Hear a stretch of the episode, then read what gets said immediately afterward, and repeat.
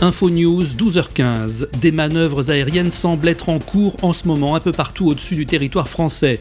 Des témoins signalent avoir observé depuis le début de la journée de nombreux avions militaires manœuvrant au-dessus de quelques grandes villes comme Bordeaux, Marseille, Lyon, Nantes ou encore Paris.